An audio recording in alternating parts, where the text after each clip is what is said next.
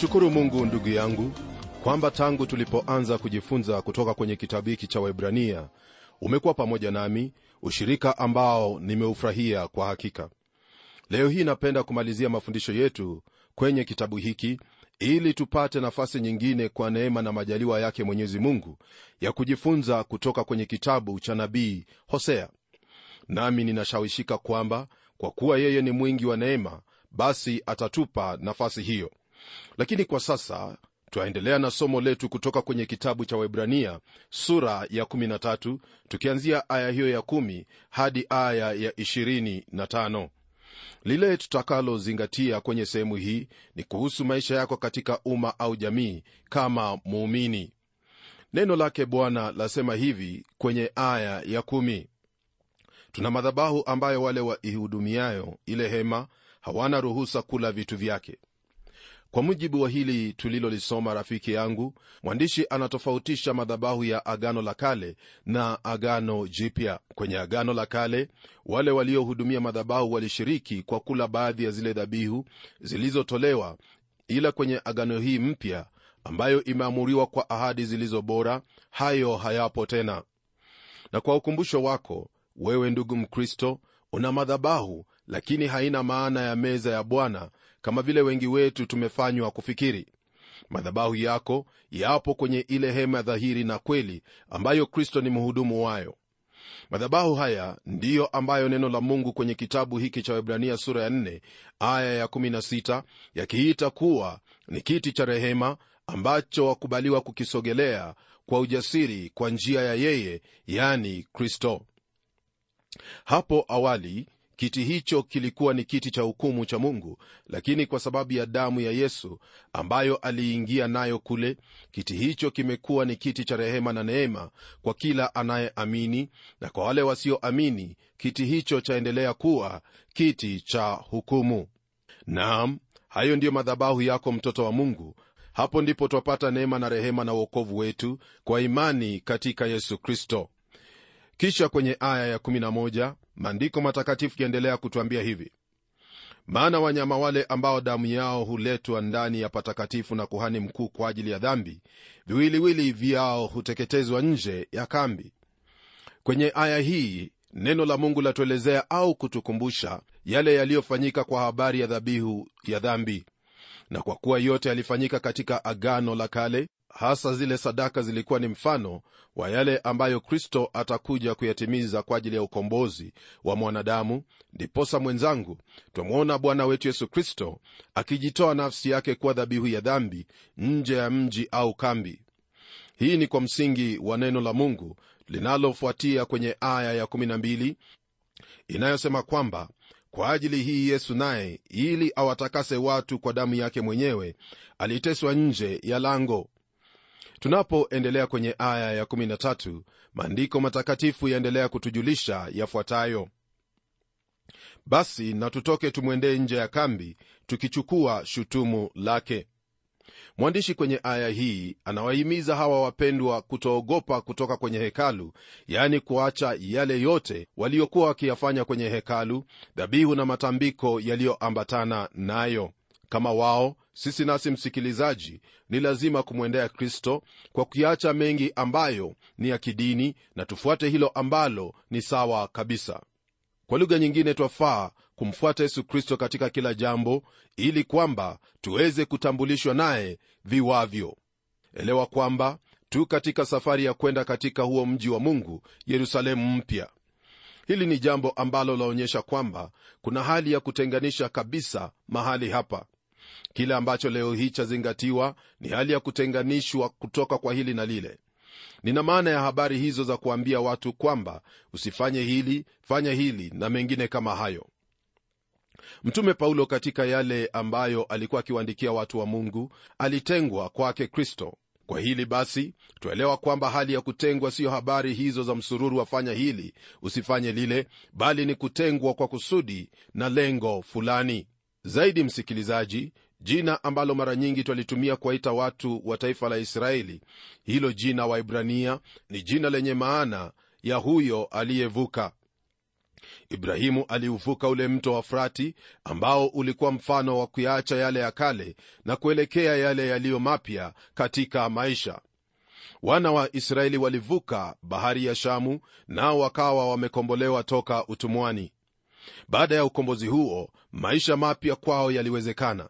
Na kisha baadaye walivuka huo mto wa yordani na kuingia katika nchi ya kanani nchi ya ahadi. Na hayo maisha ambayo walioyaishi katika nchi hiyo ya ahadi mwenzangu ndiyo twafaa kuyaishi. Kama ilivyo kawaida ya kila mwanadamu mara nyingi jambo ambalo ni ngeni siyo rahisi kulipokea.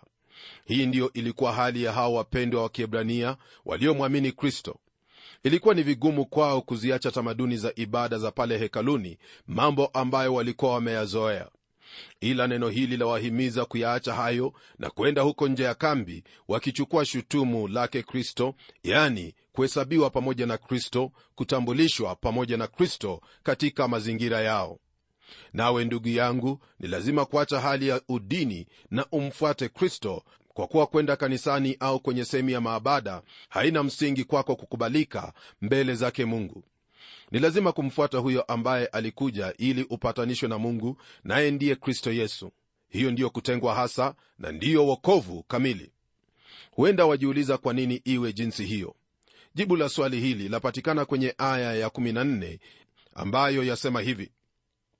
Maana hapa hatuna mji udumuo bali twautafuta ule ujao kwa mara nyingine tena msikilizaji wangu neno latufahamisha kwamba hatuna lolote hapa ulimwenguni ambalo ni la kudumu. Na kwa kuwa hivyo ndivyo ilivyo ni wajibu wako kuchunguza hilo unalolishikilia iwapo ni la kudumu au ni la kuondolewa pamoja na ulimwengu huu mara yesu atakaporudi. Kisha kwenye aya ya15 maandiko matakatifu yatuingiza kwenye kipengele kingine kinachohusu maisha ya kiroho ya muumini sikiliza jinsi maandiko yanenavyo. Basi kwa njia yake yeye na tumpe mungu dhabihu ya sifa daima yani tunda la midomo liungamayo jina lake. Aya hii mwenzangu yatufahamisha na kuendelea kutujulisha kwamba kila mtoto wa mungu ni kuhani na yuwaweza kumtolea mungu dhabihu. Katika hizi dhabihu kuna nne ambazo nataka kukufahamisha kuhusu. Kwanza kabisa ni dhabihu ya mwili wako hii ni kama vile neno linavyotwambia kwenye kitabu cha warumi sura ya 12 aya ya kwanza kwamba basi ndugu zangu nawasihi kwa huruma zake mungu itoeni mili yenu iwe dhabihu iliyo hai takatifu na ya kumpendeza mungu ndiyo ibada yenu yenye maana. Hii mi kutoa miili yetu ndiyo dhabihu ya kwanza katika maisha yetu kama waumini. Kwa kuwa unapojitolea mwenyewe sehemu zingine za kujitolea hazitakuwa ngumu kwako kutakuwepo na hali hiyo ya mtiririko wa kutoa maishani mwako. Dhabihu ya pili ni hiyo ya kujitolea ya kifedha. Hili nalo nitakuuliza tafadhali msikilizaji wangu ulisome kwa umakini sana kwenye kitabu cha wakorintho wa pili sura ya nane aya ya kwanza hadi aya ya tano. Maana bwana mungu asipoitawala pochi lako la fedha basi sina uhakika wowote kwamba anakutawala wewe. Kisha jambo la tatu ni kwamba waweza kumtolea bwana dhabihu ya sifa kama vile neno hili linavyotwambia ya kuwa basi kwa njia ya yeye na tumpe mungu dhabihu ya sifa daima tunda la midomo iliungamayo jina lake. Dhabihu ya nne ambayo waweza kumtolea mungu ni hiyo ya kutenda matendo mema jambo ambalo manabii kristo na mitume wameyazungumzia mara nyingi. Hii ni kama vile neno la mungu linavyotwambia kwenye aya hiyo inayofuatia ya 16 isemayo hivi lakini msisahau kutenda mema na kushirikiana maana sadaka kama hizi ndizo zimpendezazo mungu. Msikilizaji wakati utoapo kwa ajili ya waathiriwa wa janga la njaa wewe ni kuhani ambaye wamtolea mungu sadaka inayompendeza. Hili ndilo bwana wetu yesu alipenda kufanya kama vile neno latuambia kwenye kitabu cha matendo ya mitume sura ya 1 aya ya 38 ya kwamba huyo yesu wa nazareti mungu alimpaka mafuta kwa roho mtakatifu na nguvu. Akazunguka huku na huko akitenda kazi njema. Nasi wandugu wa kristo ni lazima kuutafuta mfano huu. Tazama iwapo ukristo hauwezi kuonekana ukitembea kwa miguu na kutenda matendo mema kama vile kristo alivyotuagiza basi hauna faida yoyote. Nasi wandugu wa kristo ni lazima kuufuata mfano huu. Tazama iwapo ukristo hauwezi kuonekana ukitembea kwa miguu na kutenda matendo ambao kristo aliuagiza basi hauna faida yoyote. Bwana yesu yuko mbinguni wewe pamoja nami ni mikono yake na miguu yake na ni lazima kutenda hayo yatupasayo kama vile kristo alivyotenda. Sikia mwenzangu huwezi kosa la kutenda jema kama dhabihu kwa mungu. Lipo karibu nawe linalokuhitaji ni wewe kuyafungua macho yako na kuchukua hatua ya kutenda tendo hilo jema maana mungu atakuwezesha tunapoendelea kwenye somo hili letu lililoko kwenye kitabu cha waraka kwa waibrania sura ya 13 aya hiyo ya 17 yatuambia hivi. Watiini wenye kuwaongoza na kuwanyenyekea maana wao wanakesha kwa ajili roho zenu kama watu watakaotoa hesabu ili kwamba wafanye hivyo kwa furaha wala si kwa kuugua maana isingewafaa ninyi. Hili tulisomalo hapa ni hilo ambalo tulizingatia kwenye aya ya saba kwenye sura hii ya 13 ya kitabu hiki cha waibrania fahamu kwamba hili lahusu huyo mchungaji wako anayekufunza neno la mungu. Lipokee hilo neno na kulitii maana ingelikuwa vema kutolisikia neno hilo badala ya kulisikia na kulipuuza. Pamoja na hiyo ni busara kwako kumtii na kumnyenyekea kwa kuwa huyo ndiye anajitaabisha katika maombi na kukesha kwa ajili ya roho yako ili aendelee kufanya hivyo kwa furaha ni lazima kufanya hili ambalo neno la mungu la kuagiza hapa. Tahadhari ni kwamba ni lazima uchunguze na kuangalia na kufahamu ya kwamba yote unayonyenyekea kwayo ni kulingana na maandiko matakatifu maana biblia au neno lake mungu ndiyo mamlaka ya mwisho katika maisha yako. Kisha hebu tuendelee tuone lililoko kwenye aya hiyo ya 18 tuombeeni maana tunaamini kwamba tuna dhamiri njema tukitaka kuwa na mwenendo mwema katika mambo yote. Kwa kweli msikilizaji lugha hii ambayo mwandishi anatumia ni hiyo ya paulo na sina budi kufikiri kwamba ni paulo aliandika kitabu hiki.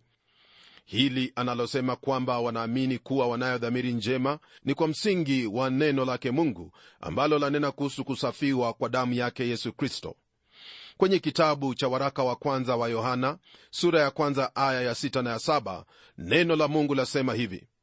Tukisema ya kwamba twashirikiana naye tena tukienenda gizani twasema uongo wala hatuifanyi iliyo kweli bali tukienenda nuruni kama yeye alivyo katika nuru twashirikiana sisi kwa sisi na damu yake yesu mwana wake yatusafisha dhambi zote utakubaliana nami kwamba ndugu msikilizaji iwapo kuna jambo ambalo waweza kulifurahia maishani mwako ni habari za kuwa na dhamiri ambayo ni safi na njema.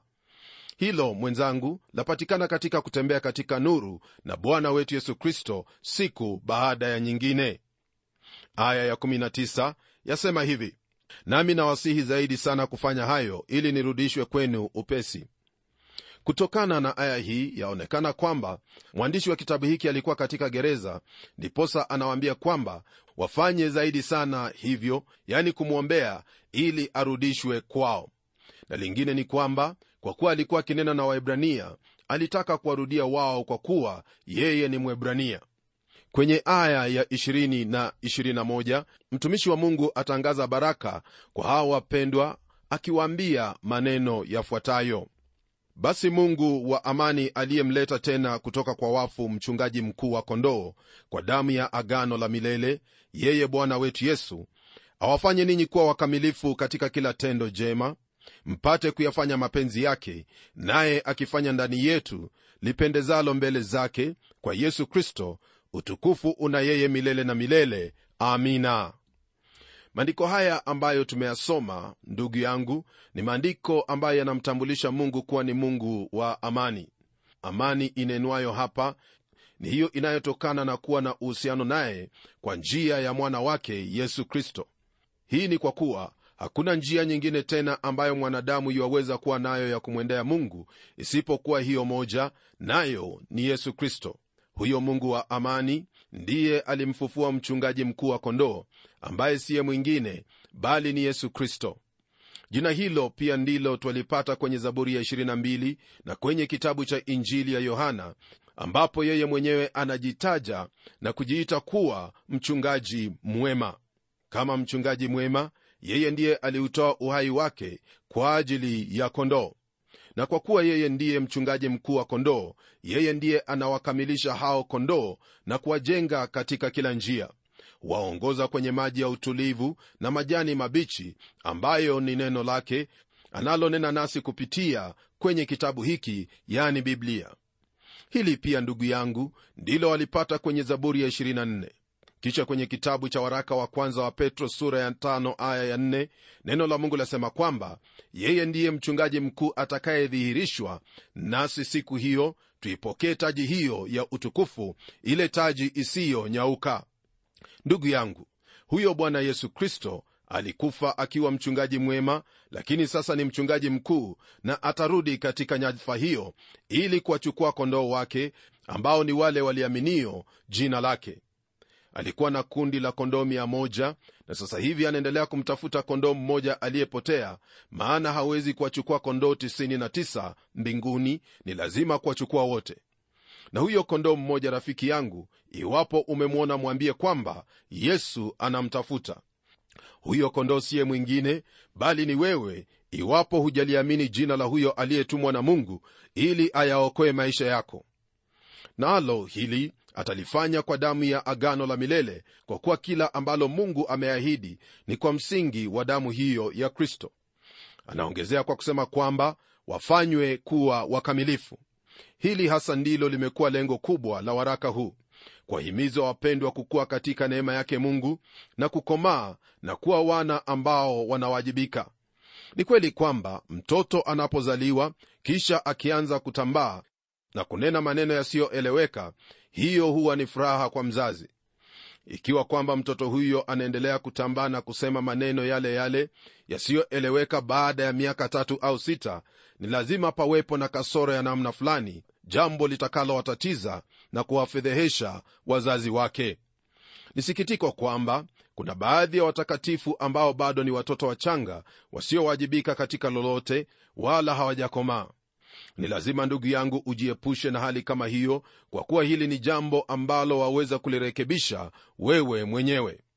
Kwa hili nina maana kwamba waweza kuendelea mbele na kufikia hali hiyo ya kukomaa kwa kulisoma neno la mungu na kulitenda katika maisha yako. Kwa kufanya hivyo kile ambacho kitatendeka ni kwamba utakuwa katika sehemu ambayo waweza kuwa mkamilifu katika kutenda kila tendo jema na upate kuyafanya mapenzi yake mungu naye akifanya ndani yako hilo limpendezalo. Hakuna lingine ndugu yangu ambalo lafurahisha moyo wa mtoto wa mungu kuliko kuyafanya mapenzi ya mungu. Bila shaka hiyo ndiyo sehemu yako ambayo wataka kufikia. Nami nasema amina kwa shauku hilo ulilo nalo katika moyo wako. Tunapoendelea kwenye aya ya 22 neno latuambia hivi lakini nawasihi ndugu mchukuliane na neno hili lenye maonyo maana nimewaandikia kwa maneno machache. Waraka huu uliandikwa na mtu aliyewajua wapendwa hawa tena ulikuwa wa kutoka ndani ya moyo kabisa. Nami hili ndilo ambalo nitakwambia ndugu yangu ya kuwa zingatia maneno ya maonyo haya kwa kuyasoma na kuyatenda maana ni maneno yanayostahili kutendwa maana katika kuyatenda tutampendeza huyo mungu aliyetuokoa. Aya ya 23 yasema hivi jueni ya kuwa ndugu yetu timotheo amekwisha kufunguliwa ambaye akija upesi nitaonana nanyi pamoja naye. Kwa mara nyingine tena twaona kwamba huenda ni mtume paulo aliyeandika waraka huu. Hapa amtaja timotheo aliyefanya kazi pamoja naye kama baba na mwana katika injili. Aliwataka wapendwa hawa kufahamu kuwa sasa yu huru kwa kuwa alikuwa kifungoni. Kwa kumalizia sura hii ya 13 maandiko matakatifu yasema hivi kwenye aya ya 24 na 25 wasalimuni wote wenye kuwaongoza na watakatifu wote hao waliowaitalia wanawasalimu. Neema na iwe nanyi nyote. Hakika huyu mwandishi aliwapenda hao ndugu kutokana na jinsi alivyoandikia waraka huu wenye kuwahimiza pamoja na maonyo kwa ufunuo wa roho mtakatifu langu ni kukujulisha kwamba yote haya ambayo tumejifunza kutoka kwenye kitabu hiki ni yenye umuhimu sana na wafaa kuyazingatia daima maishani mwako. Tafuta kuyatenda yale ambayo tayari mungu amekuwezesha kuyafahamu na yawe na matunda katika kila sehemu maishani mwako maana mungu yu tayari kabisa kukuwezesha katika yote. Na kwa hayo ndugu msikilizaji hebu natuombe pamoja. Ewe mungu wetu uishie milele naja kwako kwa jina la mwana wa pendo lako yesu kristo nikiwa na shukrani kwa haya ambayo umetufunza siku ya leo. Namwombea ndugu yangu msikilizaji kwamba kwa haya yote utamwezesha kwa nguvu za roho mtakatifu kuyatenda ili yawe kwa sifa na utukufu wa jina lako. Msaidie awe kuhani anayetoa dhabihu zake kwa usawa katika maisha yake ya kila siku kwa kuwa umemkomboa ili ayaishi maisha ya kukupendeza kwa njia ya yesu kristo mbariki na kumneemisha kwa haya kwa kuwa hayo ndiyo mapenzi yako. Yote haya tumeyaomba kwa jina la yesu kristo aliye bwana na mwokozi wetu. Amen. Ndugu mpendwa naamini kwamba kwa neema yake mungu utawezeshwa kuyatimiza yote ambayo tumejifunza kutoka kwenye kitabu hiki cha waebrania. Langu ni kukuhimiza kuendelea kulisoma neno hili yani biblia kwa jumla kwa kuwa kuna mengi tu ambayo mungu atakufunulia kwa roho wake mtakatifu ili uyafahamu na kuyatenda. Na kwa kuwa hapo ndipo twafikia mwisho wa mafundisho yetu kutoka kwenye kitabu hiki cha webrania na kukaribisha kwenye somo lijalo ambapo tutaanza mafundisho kutoka kwenye agano la kale katika kitabu cha nabii hosea. Na hadi wakati huo mimi ni mchungaji wako jofrey wanjala munialo na neno litaendelea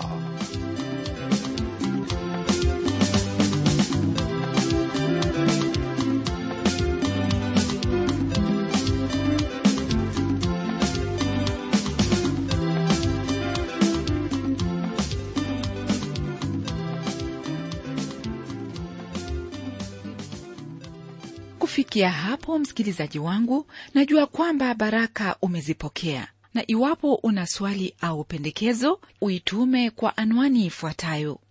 Transworld radio sanduku la posta ni 21514 nairobi. Kisha uandike code namba ambayo ni 00505 kenya. Nitarudia tena. Transworld radio sanduku la posta ni 21 514 Nairobi, kisha uandike code namba ambayo ni 00505 Kenya. Hebu tukutane tena kwenye kipindi kijacho kwa mibaraka zaidi. Ni mimi mtayarishi wa kipindi hiki Pamela Omodo nikikuaga kwa heri na neno litaendelea.